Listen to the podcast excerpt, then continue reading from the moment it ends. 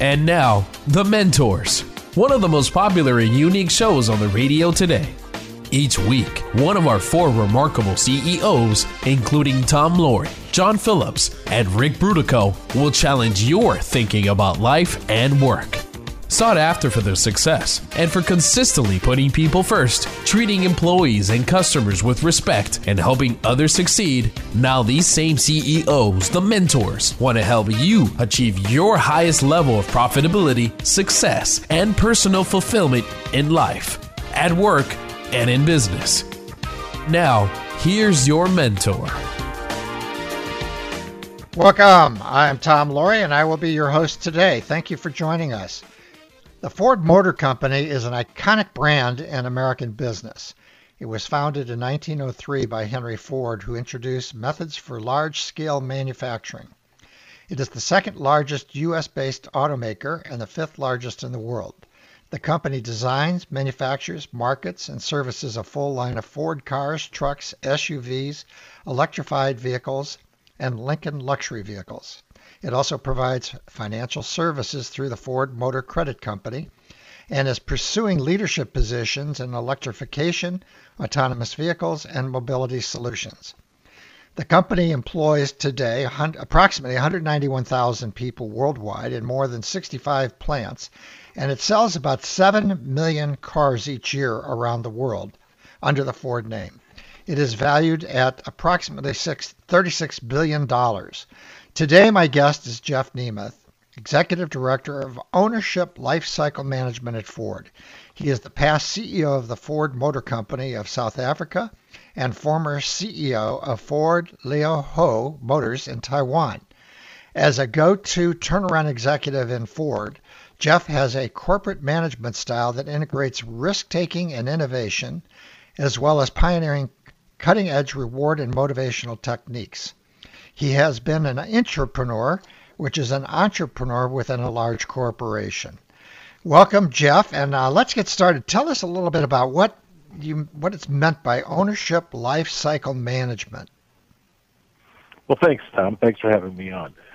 Um, ownership life cycle management is really about the what we do with the customers after they buy the car. So Ford Motor Company, as well as many global automotive companies, really focus on the buyer of the vehicle. When they're designing the vehicle, we study um, and survey uh, the potential. We call them intenders, the intenders for purchasing our vehicles and our competitors' vehicles, and then we design the vehicles to try to meet the needs of those customers. And what ownership lifecycle does is it goes the next step, the next phase, which is the ownership phase rather than the purchasing phase. And in that ownership phase, how we serve the customers through our dealers, and then beyond the dealers, how we continue to serve the second owner, the third owner, the fourth owner as the vehicle ages to 10, 15, 20 years, which we've never really studied in detail until they created my position two years ago. So this is something brand new within Ford. Exactly. It's it's the it's a kind of an idea of how do we take our customer focus to the next level. And does it stop with the first owner, or do you continue as your goal to try and work through multiple ownership cycles? No, our goal is uh, to, to continue to work through multiple ownership cycles. So there's right now in the United States, for example, there are 46 million uh, Fords on the road, and we sell about two and a half million a year in the United States. So, so it's many, many years of Fords are on the road. And what we've done is we've gone out and we've tried to ascertain how many of those 46 million customers we continue to keep contact with. And it's only about 11 million out of the 46 million. So we have an opportunity, kind of an unfulfilled opportunity, to go out and connect with the balance of the 35 million owners of our vehicles who are integral into how the market feels about our brand. Um, we want to connect with them and find out what they like and what delights them, what problems they're having, how we can change the design of our vehicles so that people who own the cars, the, the second, third, fourth, fifth owner, the hand-me-downs, your children, your grandchildren, maybe how they how we can serve them better than we do today. Well, let's. Uh, we're going to come back. Hopefully, we'll have enough time at the end of the show to talk some more about that because this uh, approach seems to be on the cutting edge of really uh, what we see with all sorts of social uh, media and trying to really connect with your customers, not just uh, for one transaction, but for a very long time. So that's a very interesting subject area.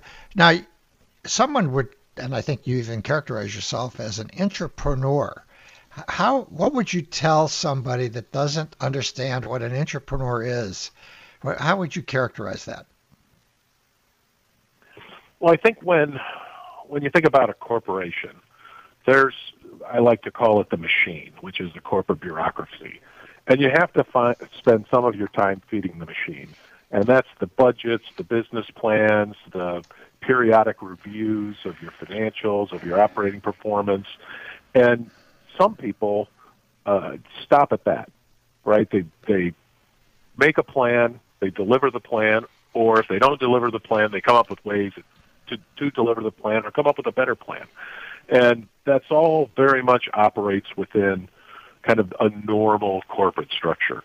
What I think of when I think of an entrepreneur, what I think about is somebody that sees opportunities and seizes the moment and takes that opportunity and turns it into um, some sort of a deliverable.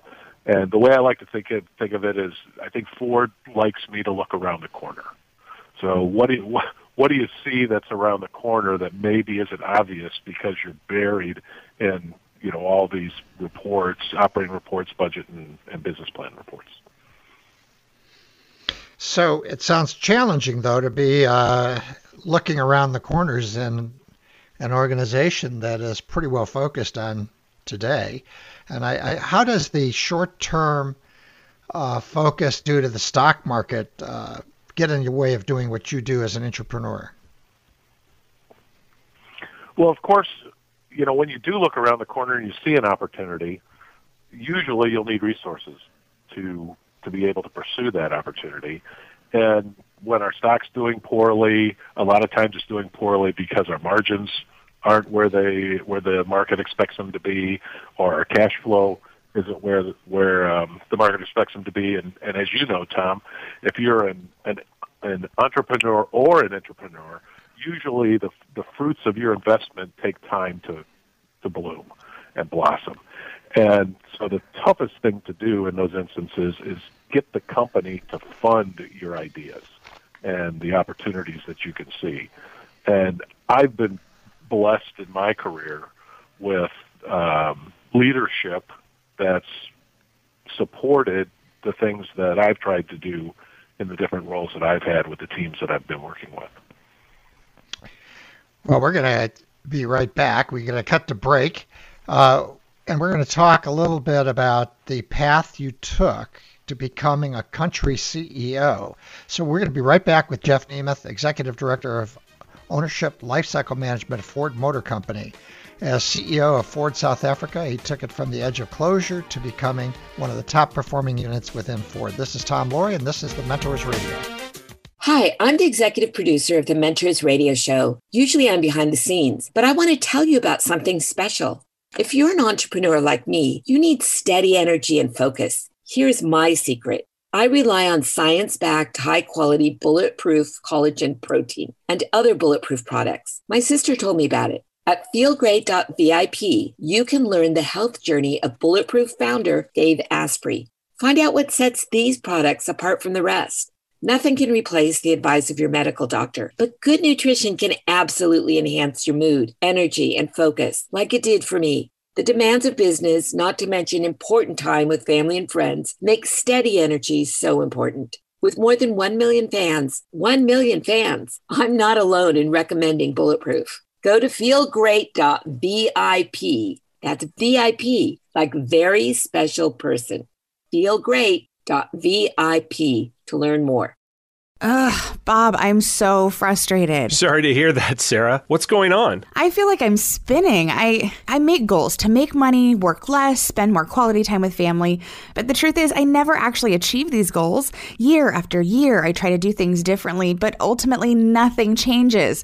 What's the point? Yeah, I did the same thing until I saw a friend completely change her life in less than a year. I was shocked. She sounded just like you a year ago, but not anymore. Wow, what'd she do? She decided to work with a Brian Tracy certified coach named Christoph Nauer. Certified by Brian Tracy? He must be good. Even better, he guarantees results. He listens. It's very customized to you. Wow, That gives me hope. As a listener of the Mentors Radio, you get a free one on one Take My Time Back session. Don't wait. Go to balance6.biz. That's balance, the number 6.biz to book your free assessment. Balance6.biz.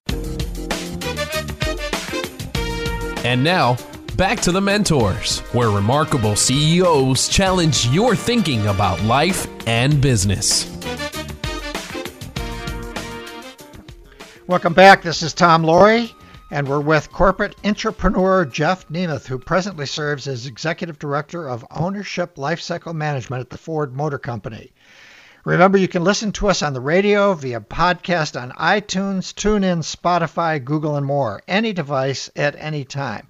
Go to mentorsradio.com to subscribe.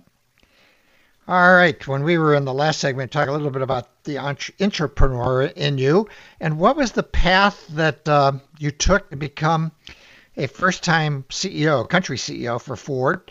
Uh, along the way, and what were some of the lessons you learned along the way that uh, allowed you to see around the corners? Well, I think you can start um, start with South Bend. I mean, that's always a good place to start. You're an Indiana native. I am an Indiana native. Talk about an unlikely place to start and end, end up at the bottom of the world in Africa. Um, but the I grew up in South Bend, Indiana. My father was a school teacher and a Notre Dame grad.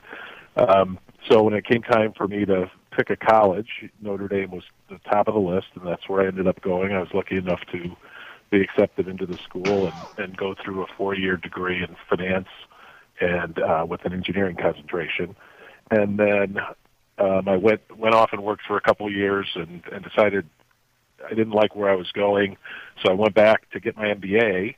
And Notre Dame had a fantastic one-year program and offered me some scholarship opportunity. So I ended up going back to, to Notre Dame and got uh, my MBA, and then went to General Motors. Interestingly enough, um, and, it, and General Motors at the time was starting a brand new division, a brand new brand within the company, uh, and they were trying to take on the Japanese kind of at their own game. So they formed this company called Saturn, and I was the 35th person hired in Saturn, so I was right in on the ground floor. And I think a lot of my um, entrepreneurial, entrepreneurial and entrepreneurial opportunities and and opportunity to develop those skills really came right at Saturn uh, because it was something all new. Uh, General Motors felt like they had to take a hands-off approach in order for the company to fulfill its mission, and it really enabled everybody there to kind of you know fly and and do what we thought was the right thing to do without a whole lot of bureaucracy and oversight. And uh, you might recall that Saturn um, was pretty successful at the beginning. Uh, we couldn't build enough cars. We had, uh, th- I think, about 350 dealers that were dedicated Saturn dealers, and the company did really well um, until really with the market got a little bit tough in in the mid 90s and and the company started struggling a bit with returns and profits and General Motors decided that we were going to start selling General Motors vehicles in addition to the Saturn vehicles. General Motors developed vehicles as Saturn brands, um, and that they were going to take a much larger governance and oversight of the company. And at that point, a lot of us um, that started with the company early on that were still around decided that uh, that it was better to leave than than to watch our baby, you know, kind of uh, have its wings clipped. So that's when I went to Ford, and I started out in Ford in customer service, so parts and and service and after sales. And I worked in strategy within that group, and then I went to Ford Credit, and so I learned how to make a car loan and a car lease when I was at Ford Credit, and I was responsible for pricing and risk. So when you see 4.9% APR, I was the 4.9. Um, and then I moved from there to Taiwan. That was our, my first expat assignment, which is kind of interesting. I never really thought about being an expat. It just kind of dropped in my lap. It was an opportunity. Uh, my wife and I were at a point in our lives where that that that appealed to us. Um, so we went out and, and did that, and that kind of really started this whole journey of discovery of different cultures, different ways of connecting with people, um, different different ways to to have a successful business and the different things you focus on. And I went from Taiwan to Japan, and I worked at Mazda, which we had controlling interest of at the time, and I was the corporate strategy director there. And then I went back to Taiwan as a CEO. The first time I was there as a CFO, and then from and there, let's uh, come back. To, yeah, we're going to talk about that CEO assignment. That's a one of the ones that's hard to get. Uh, this is Tom Loarie. You're listening to the Mentors Radio Show. Today we're talking to Ford Motor Company executive Jeff Nemeth, who led the famed turnaround of the Ford South African operation. So along the way, uh, both at GM and uh, Ford, what um, I mean, both. The, so Saturn was a separate operation, kind of like I, I, guess we use the word skunk works. It was kind of separated from the mama ship uh, and left to run its. Now you're in a large, more bureaucratic situation at Ford. What were the changes you had to make personally to adapt? Right. Yeah, I think the um, General Motors was really a marketing run organization. So it was kind of free and loose. Um, and the person it was run by personalities, by marketing and sales. You know, people like DeLorean and um, how you would expect Iacocca to be, but DeLorean's a great example. Um, and when I got to Ford, it was much more um, thoughtful, structured, process oriented, um, and with my background, it just worked better for me. And but getting, I, I, uh, uh, go ahead. But, and I, I guess just getting back to your question of what did I have to change, I think. Yeah. What I had to change is, you know, I'm, I'm not a big personality, and I don't chase the big ideas. I'm more of a, you know, a detail. What show me the data, and let's make decisions based on the data not based on gut feel or on what worked last time. Um, I'm much more about what are the customers saying, what are our dealers saying, what's the what are the surveys telling us, what's the data telling us. That's what we need to focus on, and that's how we made the journey on the um, quality in, in South Africa was just fo- you know focus on the customer feedback, fix what they think isn't working, and and if you do that, they'll appreciate it and they'll buy more. And who were your important mentors along the way, both at GM and Ford early on? I mean, you know, I came out of a large corporation, and one of the things that uh, I don't know if it's your experience is that somebody sees you and starts to become your sponsor, and things start happening from a promotion standpoint. I don't know if that was your experience, but you know, moving up in a large corporation, and particularly today with so many more, when you look at some of the numbers of employees, it's it's it's not easy if you really want to be in a position of leadership. What was yours? Oh, for sure. Your experience. Yes. So I didn't have any at, at Saturn. Um, you know, there was the people above me kind of rotated in and out. Right, the senior managers would come to Saturn for a few years, and then they go back to General Motors to kind of take the Saturn ideas and try to um, you know, fertilize General Motors with some of those Saturn ideas. But when I got to Ford, um, I really, when I got to Taiwan as a CFO, it was the MD, the CEO of Taiwan. He's a guy named John Parker, and we, you know, I told you a little bit about, you know, close it or fix it. Is kind of why I was sent there, and he came in about six months after I started, so I already had an idea of, you know, what was wrong, and he was very supportive, and we took it and completely turned around the business in Taiwan, and then he went on to to Mazda as the executive vice president, brought me there to be the strategy manager. Then he went to Asia Pacific to run our Asia Pacific operations, and he put me in the CEO position in Taiwan, and he was still there, and he put me in the CEO position in South Africa. So it's really John Parker. So when we come back, we'll uh, talk about South Africa. We're with Jeff Nemeth, Executive Director of Ownership Lifecycle Management at the Ford Motor Company. This is Tom Loarie, and this is the Mentors Radio. A lifetime ago, young naval aviator Tom McGuire took the oath of allegiance to support and defend the U.S. Constitution against all enemies, foreign and domestic. Now a San Francisco PD homicide inspector, McGuire hadn't thought about the oath in years, but that was all about to change.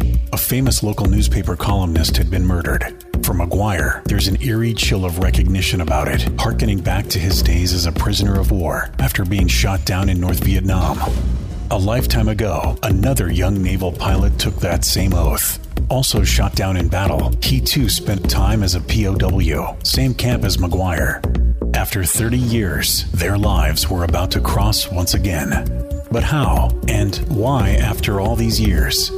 Multi award winning mystery author Dennis Koller's The Oath can be found online or for an autographed copy at oathbook.org. That's oathbook.org oathbook.org. Here at Mentors Radio, we've been working hard to help you succeed in every way possible. That's why we're proud to let you know about our newest find, BetterCreditDeal.com. BetterCreditDeal.com links you to a credit processing company, Cornerstone Payment Systems, that truly shares your ethical values and that can give you lower rates immediately. They don't just say it, they prove it to you. Their commitment to ethical behavior is rock solid. For example, unlike most other credit processing companies, something you may not have known before, Cornerstone refuses to process any porn related business. They're not newbies either. The company we recommend has more than 50 years' experience and provides 24 7 in house support. See what they can do for you today. Go to bettercreditdeal.com. That's bettercreditdeal.com. BetterCreditDeal.com com. Ugh, Bob, I'm so frustrated. Sorry to hear that, Sarah. What's going on? I feel like I'm spinning. I I make goals to make money, work less, spend more quality time with family, but the truth is I never actually achieve these goals. Year after year I try to do things differently, but ultimately nothing changes. What's the point? Yeah, I did the same thing until I saw a friend completely change her life in less than a year. I was shocked. She sounded just like you a year ago, but not anymore. Wow, what'd she do? She decided to work with a Brian Tracy certified coach named Christoph Nauer. Certified by Brian Tracy? He must be good. Even better, he guarantees results. He listens. It's very customized to you. Wow, that gives me hope. As a listener of the Mentors Radio, you get a free one on one Take My Time Back session. Don't wait. Go to balance6.biz. That's balance, the number 6.biz to book your free assessment. Balance6.biz. And now, back to the mentors, where remarkable CEOs challenge your thinking about life and business. Welcome back. This is Tom Loarie, and we're with corporate corporate entrepreneur Jeff Nemeth, who presently serves as executive director of ownership lifecycle management at the Ford Motor Company. He gained international attention as a turnaround CEO for Ford Southern Africa. When we uh, finished the last segment, we were talking about Taiwan and John Parker, who is a Brit.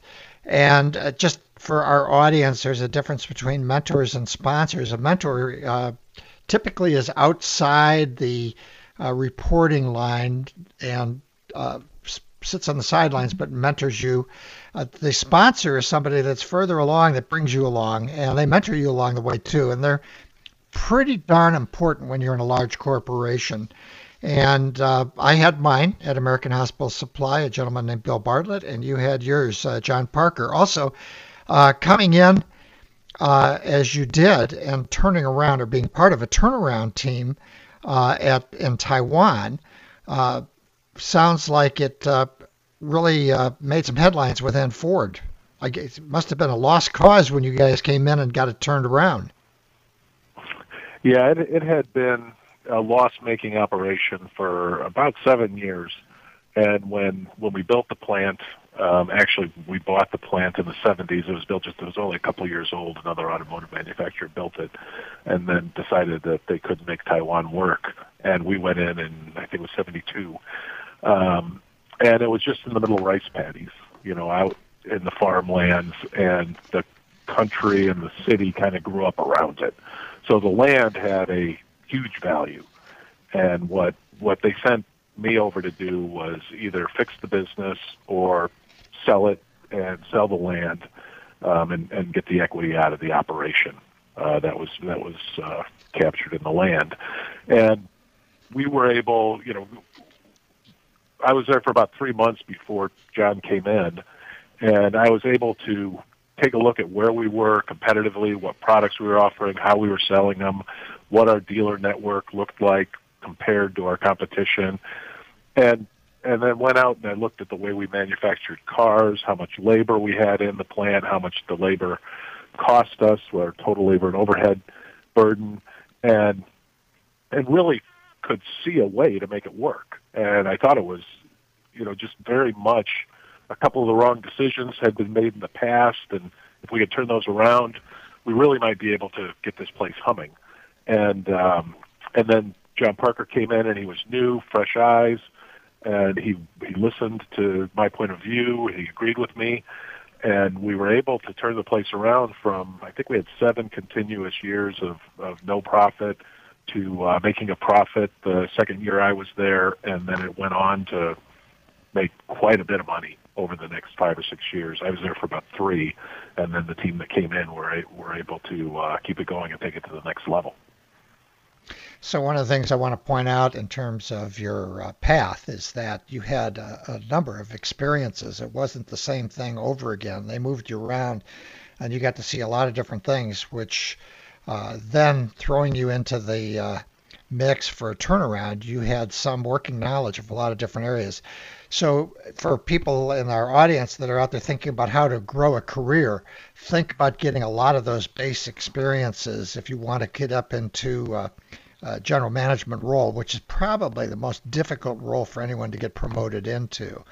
Uh Jeff, getting into that role. So, how did you develop trust uh, within? Because it takes a lot of, to put somebody in as a CEO and obviously, performance is a big part of that. Is there any other elements that you brought to the table that helped develop trust?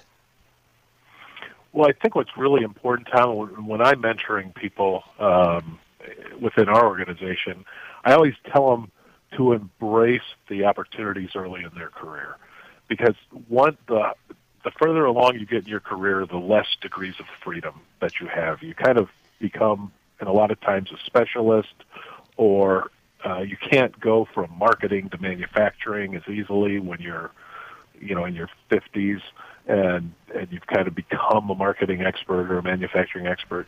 But early in your career, you can do kind of anything you want.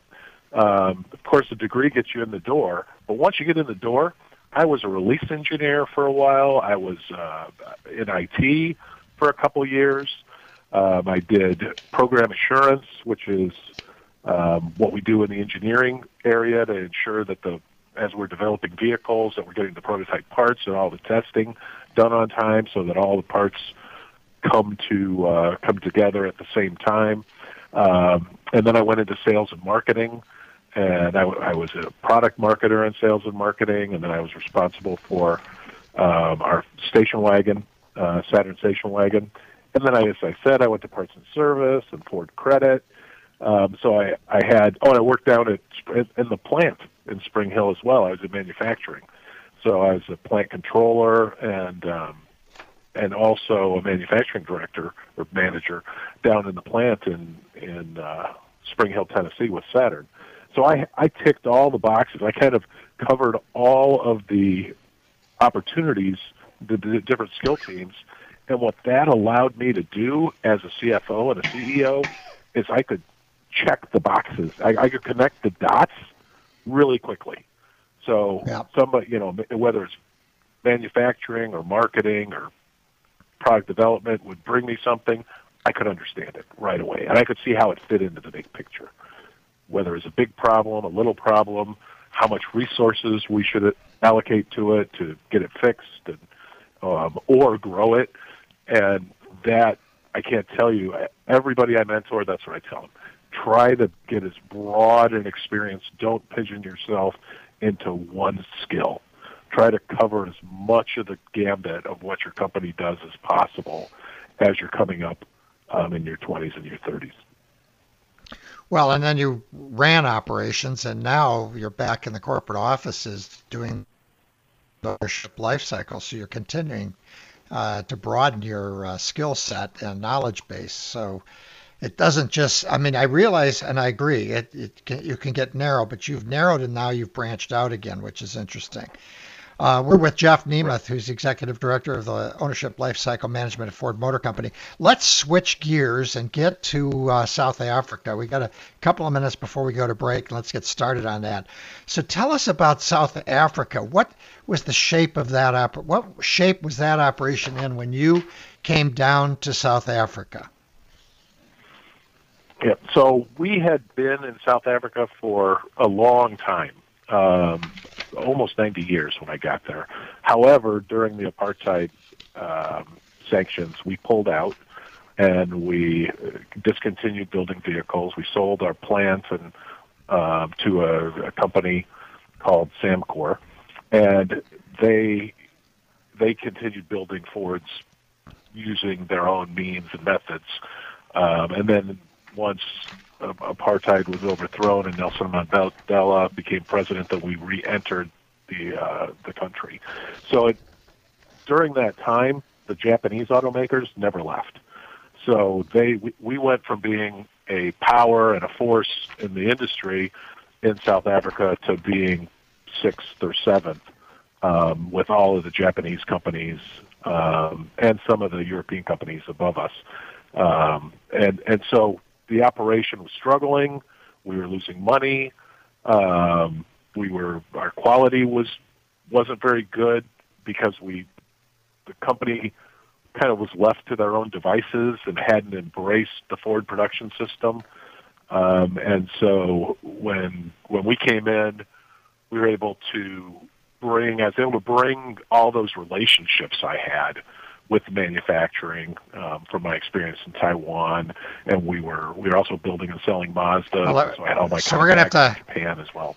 We gotta we gotta go to break.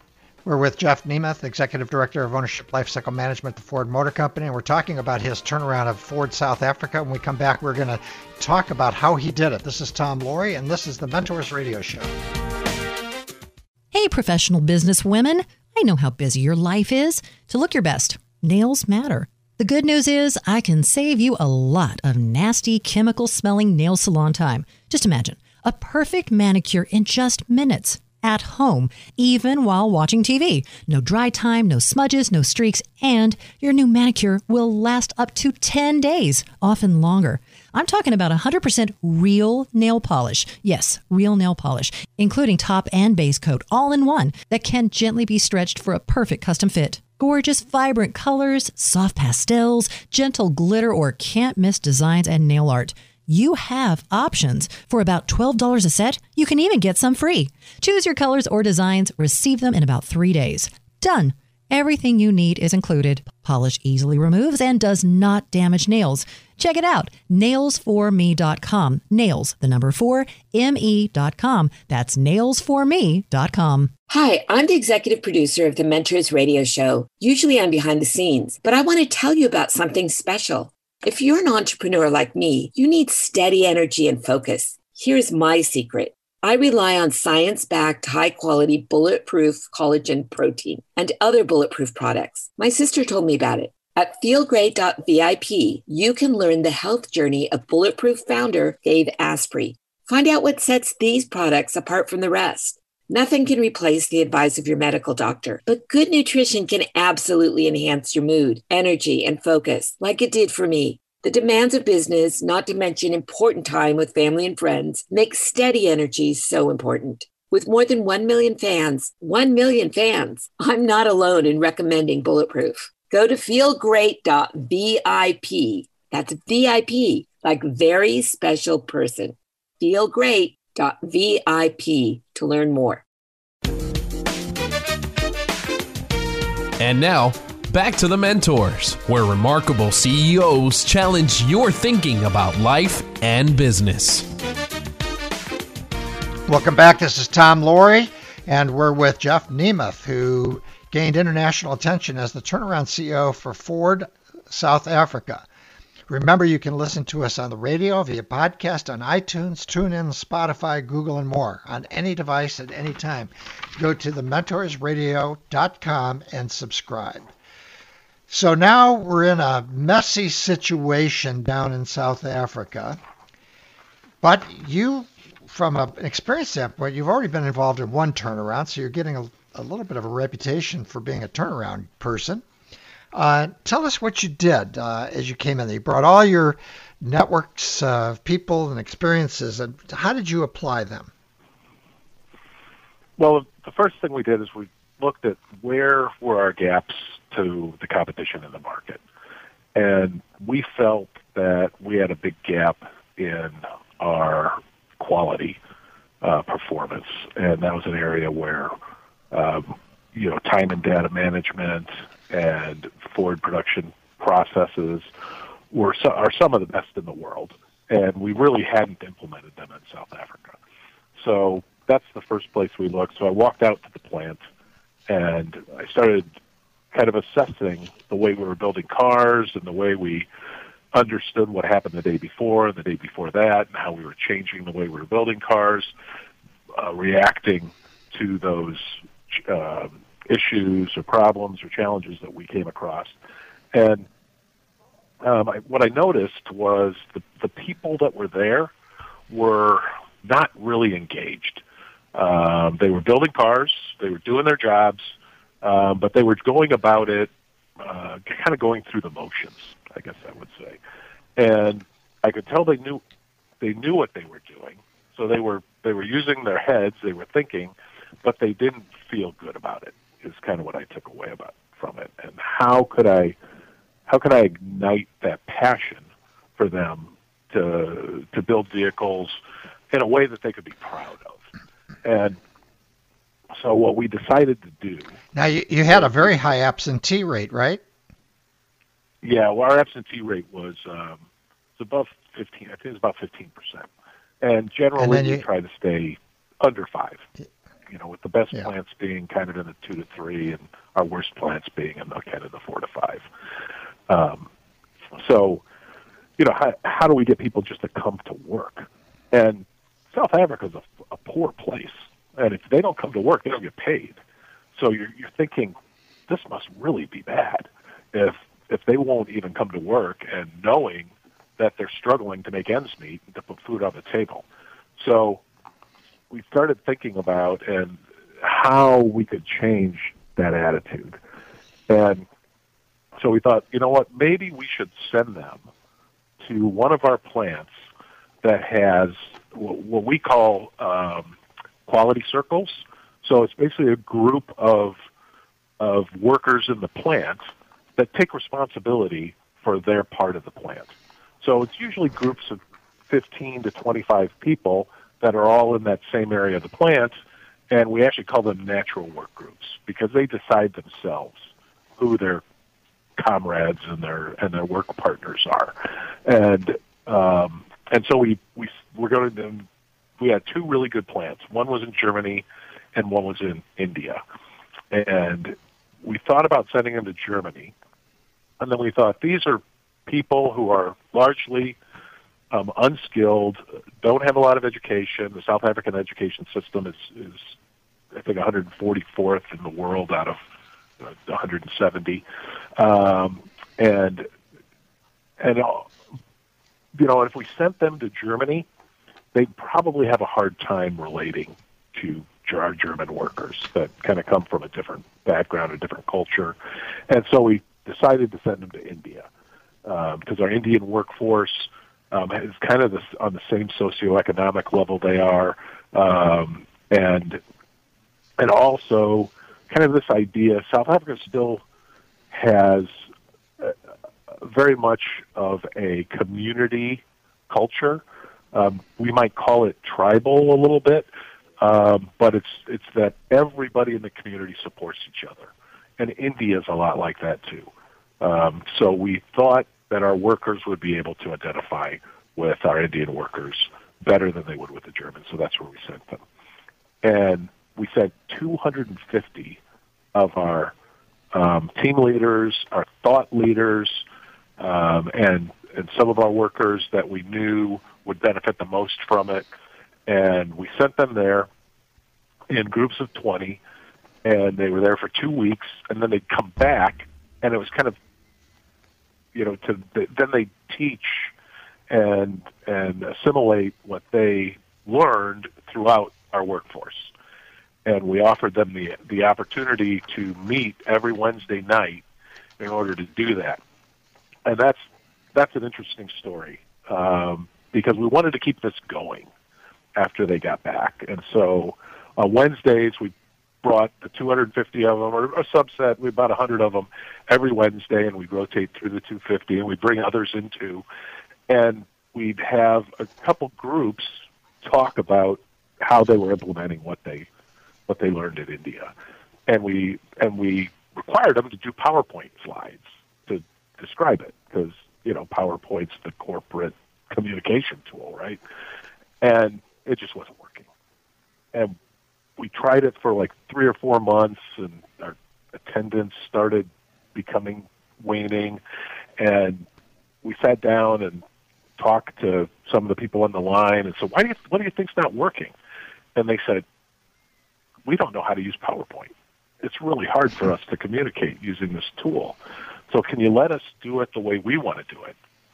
And we knew it wasn't working, and as, as difficult as it was not to use PowerPoint as a corporate, you know, corporate guy, I said, "Sure, do you know, do whatever works for you." And so they did skits and songs and dancing. And it was like you turned a key. It was like we found we unlocked the communication problem.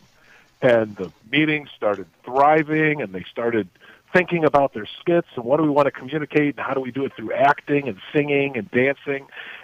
Tom, it was unbelievable. And it's just one of those moments in life when you realize just how different cultures are and you know the way you learned it isn't necessarily the best way. Well, when we come back, we're going to continue the discussion about what Jeff Nemeth, Ford executive, did to turn around the South African operation. This is Tom Loarie, and this is the Mentors Radio. Ugh, Bob, I'm so frustrated. Sorry to hear that, Sarah. What's going on? I feel like I'm spinning. I I make goals to make money, work less, spend more quality time with family, but the truth is I never actually achieve these goals. Year after year I try to do things differently, but ultimately nothing changes. What's the point? Yeah, I did the same thing until I saw a friend completely change her life in less than a year. I was shocked. She sounded just like you a year ago, but not anymore. Wow, what'd she do? She decided to work with a Brian Tracy certified coach named Christoph Nauer. Certified by Brian Tracy? He must be good. Even better, he guarantees results. He listens. It's very customized to you. Wow, that gives me hope. As a listener of the Mentors Radio, you get a free one on one Take My Time Back session. Don't wait. Go to balance6.biz. That's balance, the number 6.biz to book your free assessment. Balance6.biz. A lifetime ago, young naval aviator Tom McGuire took the oath of allegiance to support and defend the U.S. Constitution against all enemies, foreign and domestic. Now a San Francisco PD homicide inspector, McGuire hadn't thought about the oath in years, but that was all about to change. A famous local newspaper columnist had been murdered. For McGuire, there's an eerie chill of recognition about it, harkening back to his days as a prisoner of war after being shot down in North Vietnam. A lifetime ago, another young naval pilot took that same oath. Also shot down in battle, he too spent time as a POW, same camp as McGuire. After 30 years, their lives were about to cross once again. But how and why after all these years?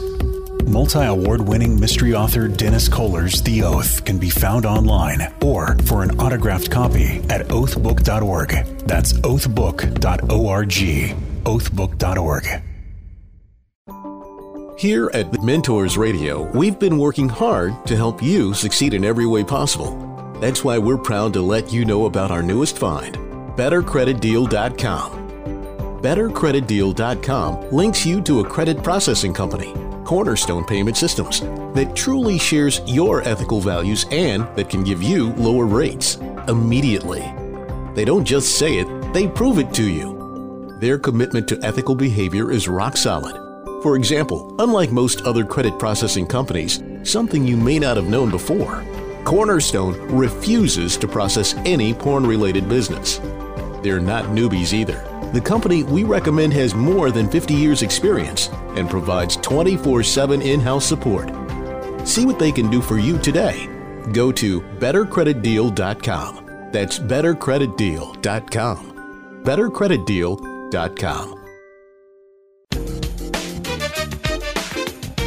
And now, back to the mentors, where remarkable CEOs challenge your thinking about life and business. Welcome back. This is Tom Loarie, and we're with corporate entrepreneur Jeff Nemeth, who is executive director at Ford Motor Company, and we're talking about his turnaround of the South African operation and some of the innovative things he did and some of the learnings he had in doing that. Uh, so we were talking about the turnaround uh, and you've got people now communicating. Quickly, tell us about uh, what else happened and where things ended up. Well, the um, the plant manager had me come out one morning um, early before the line started, just to see what was going on, in it. he said, "You have to see this." And what happened was all of our workers gathered in groups of 20, 15 to 20 people, and they started. Each one of them had a job um, that wasn't really part of their job. So one was responsible for quality, one was responsible for supplies, one was responsible for um, what happened the day before, and and they went around the circle, and each one of them was now a manager of the area where they were building cars, and the, so they do their manager role, and then they'd go and they'd start putting mirrors and tires on the cars and whatnot. It was really surprising, but where we ran into a problem was them communicating with the plant management. So we had this group of plant engineers that had been there for a long time. And now that we changed the culture on the line and the people were engaged and empowered and loving what they were doing, we now they to get that kind of enthusiasm to the next level, we were having trouble with that communication between the the offices in the plant and them. So we said, well, how can we fix this? We thought, let's have a company picnic. So and let's have a soccer tournament. So they can because soccer is a huge sport in South Africa. So they all went out. Um, we had them all. We had a bunch of soccer fields at the plant, and we went out to do that. And they started picking teams, and it turned out to be the plant management teams and the plant workers teams. So he said, no, no, no, no.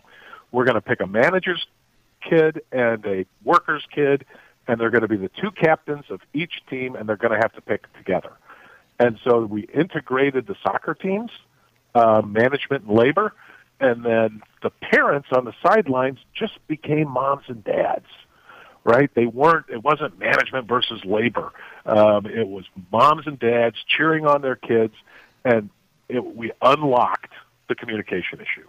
And then we started doing that periodically, and it and they it really formed a lot of camaraderie within the plant. And and I'd say that's you know after the the, the trip to India, that was the second most important thing, and and that's when our plant quality started marching down the Pareto chart from one of the worst. And each quarter, it got better and better and better, and by the end of the year, we were the second best quality plant in Ford. And you had, real quickly, I know you displaced uh, Toyota as well along the way.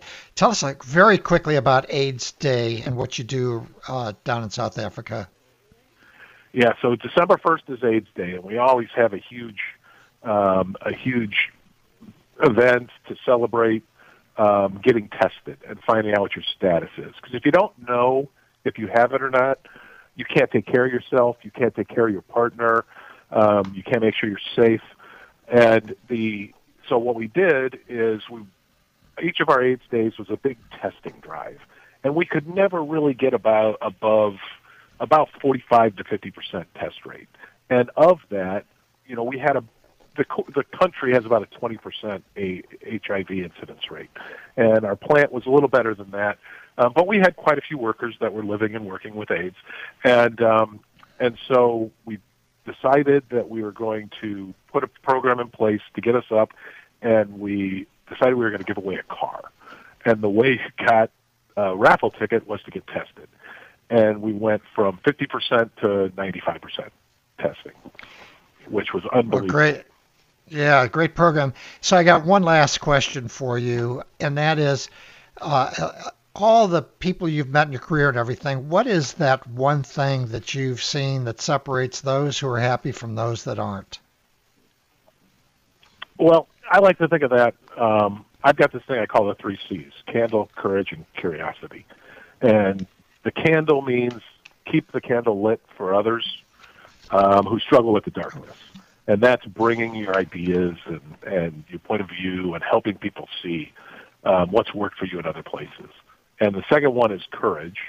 And that's trying to encourage people to have the determination, the dedication, the competitive drive to sacrifice the little things in life and make the investment for the things that are really worthwhile. And trying to teach them that, uh, you know, thought that success is not final and failure is not fatal. Um, and it's really the courage to keep going that counts. We're, and then we're gonna have to we're gonna we're going to we're going right to the end here, and I'm gonna have to sign off. We've been with Jeff Nemeth from Ford Motor Company. This is Tom Loarie. Thank you for joining us on the Mentors. Go to thementorsradio.com for more information. We uh, look forward to having you back next week at this time. Remember to be all you can be and keep the candle lit for all who struggle in the darkness. It's been the Mentors, where remarkable CEOs uh, challenge your thinking about life and business. To get more information about the program or a sponsor, to download a podcast of today's show, or to leave a question for our host, go to thementorsradio.com. That's www.thementorsradio.com. The preceding program copyright CBJ LLC. All rights reserved.